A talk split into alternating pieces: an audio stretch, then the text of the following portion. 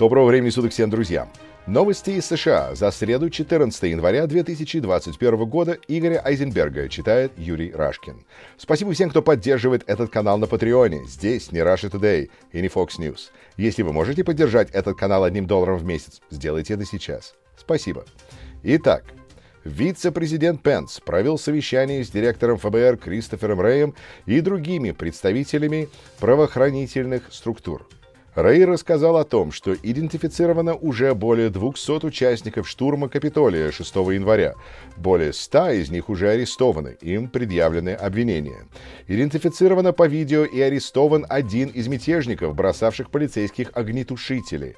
Ему предъявлено обвинение в нападении на сотрудников полиции при исполнении ими своих обязанностей и нанесении травм головы трем полицейским. Еще одного героя-трамписта идентифицировали по видео, на котором он жестоко избивает полицейского древком от флага. И этот участник мятежа арестован, ему предъявлены обвинения. Среди арестованных участников захватчиков Капитолия двухкратный олимпийский чемпион по плаванию Клэд Келлер. Ему также предъявлены обвинения. Рэй подтвердил, что ФБР предупредила полицию во всех штатах, что в ближайшие выходные возможны агрессивные действия вооруженных ультраправых с попытками захвата штатных капитолиев. Вице-президент Пенс также встретился с национальными гвардейцами, патрулирующими Вашингтон, и ознакомился с ходом подготовки к инаугурации и обеспечением мер безопасности. Эти меры беспрецедентные – Вашингтон не видел такого даже после 11 сентября 2001 года. По большому периметру вокруг Капитолия, где пройдет инаугурация, возводится четырехметровый забор.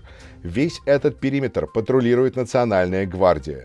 Перекрыты улицы в центре города. Правоохранители опасаются, что в ближайшие выходные сторонники Трампа могут снова попытаться организовать в столице беспорядки. Сообщается, что по настоянию охраны Джо Байден отказался от плана отправиться в понедельник в Вашингтон из Уилмингтона, штат Делавэр, где он живет, на обычном пассажирском поезде, как он это делал десятилетиями. Все ведущие медиа сообщают со ссылкой на источники в Белом доме, что Трамп не может найти адвокатов, которые будут его защищать во время процесса по результатам его импичмента в Сенате. Его личный адвокат с 17 года, Джей Секулоу, защищавший его на процессе после первого импичмента, как сообщается, отказался защищать его снова – также отказался от его защиты Пат Сеполоне, юридический советник Белого дома, тоже защищавший Трампа во время первого импичмента. Отказались от защиты 45-го президента и несколько известных юридических фирм. В четверг вечером Джо Байден выступил с обращением к стране, транслировавшимся большинством телеканалов. Он представил план первоочередных мер по преодолению пандемии коронавируса. Избранный президент, в частности, сказал, цитата, Добрый вечер, мои соотечественники, американцы. Прошло 343 дня с тех пор, как вирус поразил нашу страну и трагически унес первую жизнь. Прошел почти ровно год, и почти 400 тысяч наших соотечественников постигла такая же жестокая судьба. Невообразимо много семей, потерявших близких и друзей, безутешны в горе, охвачены чувством вины, гнева и разочарования. И пустота испытываемые из-за потери жизни близкого человека, усугубляется потерей нашего привычного образа жизни. Во время этой пандемии миллионы американцев не по своей вине потеряли достоинство и уважение, которые приносит им работа и зарплата. Миллионам американцев, которые никогда не думали, что они останутся без работы, грозят выселение или часы ожидания в длинной очереди в машине, чтобы прокормить свои семьи когда они подъезжают к продовольственному банку. Миллионы людей, которые сохранили свою работу, но работают не полный день и получают сокращенную зарплату, тоже едва держатся. Это происходит сегодня в Соединенных Штатах Америки. Точно так же, как мы находимся в разгаре темной зимы этой пандемии, когда число новых случаев заболевания, госпитализаций и смертей растет до рекордных уровней, реальная экономика тоже испытывает настоящую боль.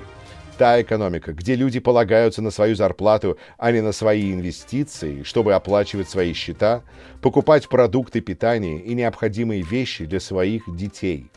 Вы не почувствуете этой боли, если вы следите за происходящим, потому как обстоят дела на Уолл-стрит. Но вы увидите это очень ясно, если посмотрите на то, что происходит в результате двойного кризиса, пандемии и спада экономики.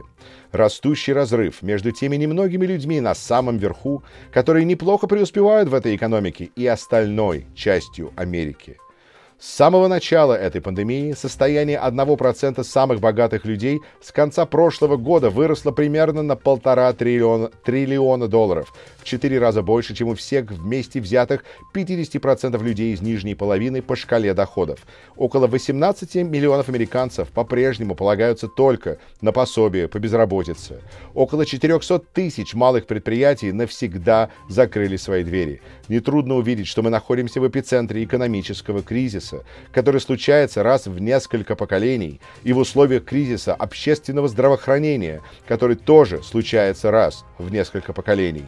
Кризиса глубоких человеческих страданий у нас у всех на виду. И ждать нам некогда. Мы должны действовать и действовать прямо сейчас. Это то, что нам говорят экономисты. Что еще более важно, о чем нам говорят те ценности, которые мы храним в наших сердцах, как американцы все больше ведущих экономистов соглашаются с тем, что в этот момент кризиса, когда процентные ставки находятся на исторически низком уровне, мы не можем позволить себе бездействие.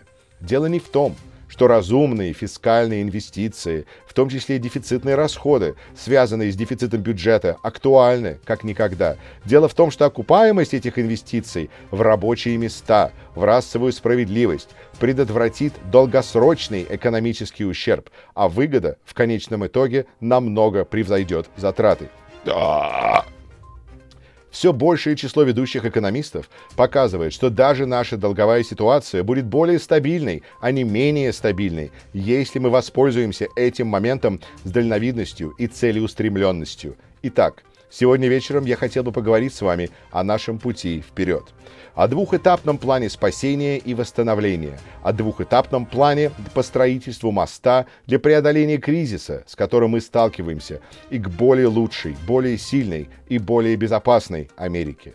Сегодня вечером я расскажу о первом шаге, об американском плане спасения, который который позволит бороться с пандемией и получить прямую финансовую помощь, помощь американцам, которые в ней больше всего нуждаются. В следующем месяце, во время моего первого выступления на совместном заседании обеих палат Конгресса, я изложу детали второго шага моего плана восстановления. Восстановления экономики такой, чтобы она стала лучше, чем была. В соответствии с этим планом будут сделаны исторические инвестиции в инфраструктуру и производство, инновации, исследования и разработки в чистую энергетику, инвестиции в экономику, а также в приобретение навыков и образования, необходимые нашим работникам, чтобы конкурировать и завоевывать мировую экономику будущего.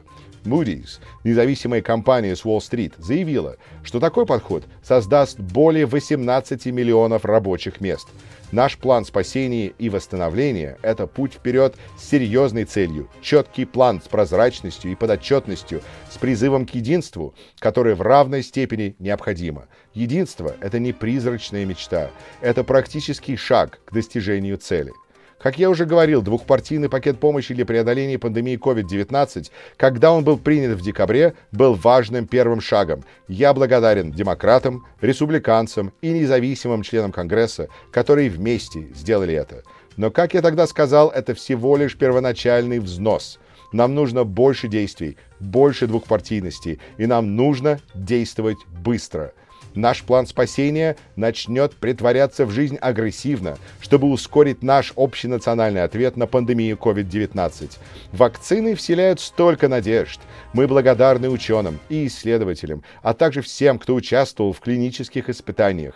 Мы также благодарны за тщательную проверку и тестирование, благодаря которым миллионы людей во, вре- во всем мире уже прошли безопасную вакцинацию. Но вакцинирование в Соединенных Штатах пока что терпит провал.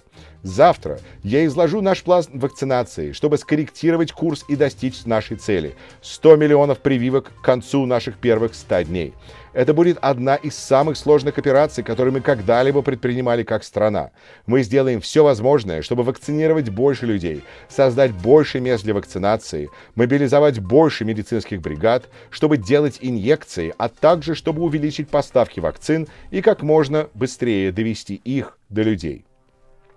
Мы также сделаем все от нас зависящее, чтобы обеспечить безопасность наших учителей и школьников и безопасно открыть большинство наших начальных и средних школ к концу наших первых 100 дней.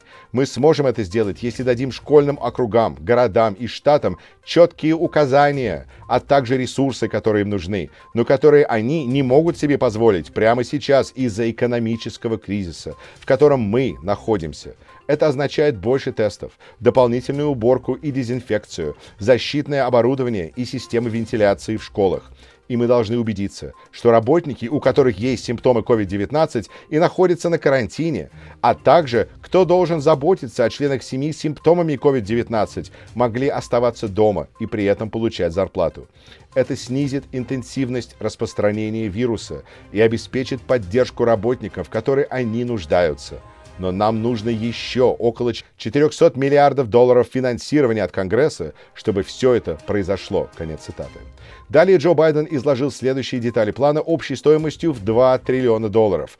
Прямые выплаты 1400 долларов большинству американцев. Повышение федеральной надбавки к пособию по безработице до 400 долларов в неделю и продление выплаты этой надбавки до сентября. Повышение минимальной зарплаты на федеральном уровне до 15 долларов в час. Продление моратория на выселение из жилья за неуплату до сентября. 350 миллиардов долларов помощи штатам и городам. 170 миллиардов долларов помощи школам и университетам. Как человек, работающий в университете, скажу честно, университеты переживают сейчас очень тяжелые времена. 50 миллиардов долларов на организацию и расширение тестирования на коронавирус, 20 миллиардов долларов на организацию общегосударственной программы вакцинации. Увеличить налоговый кредит, деньги, вычитаемые из налогооблагаемой базы на детей, до 3000 долларов на каждого ребенка старше 6 лет и до 3600 долларов на каждого ребенка младше 6 лет.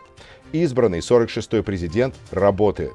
Нынешнего 45-го в четверг не было ни видно, ни слышно. Все, что мы слышим, это то, что он в гневе от сравнения его с Ричардом Никсоном.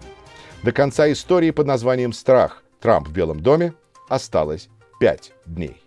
Спасибо всем, кто просмотрел и прослушал. Берегите себя и своих близких. Берегите друг друга. Помогайте друг другу. Здоровья всем. Также пишите, в каком месте на нашей планете вы слушаете и смотрите эти сводки новостей. Новости из США Игоря Айзенберга за 14 января 2021 года читал Юрий Рашкин.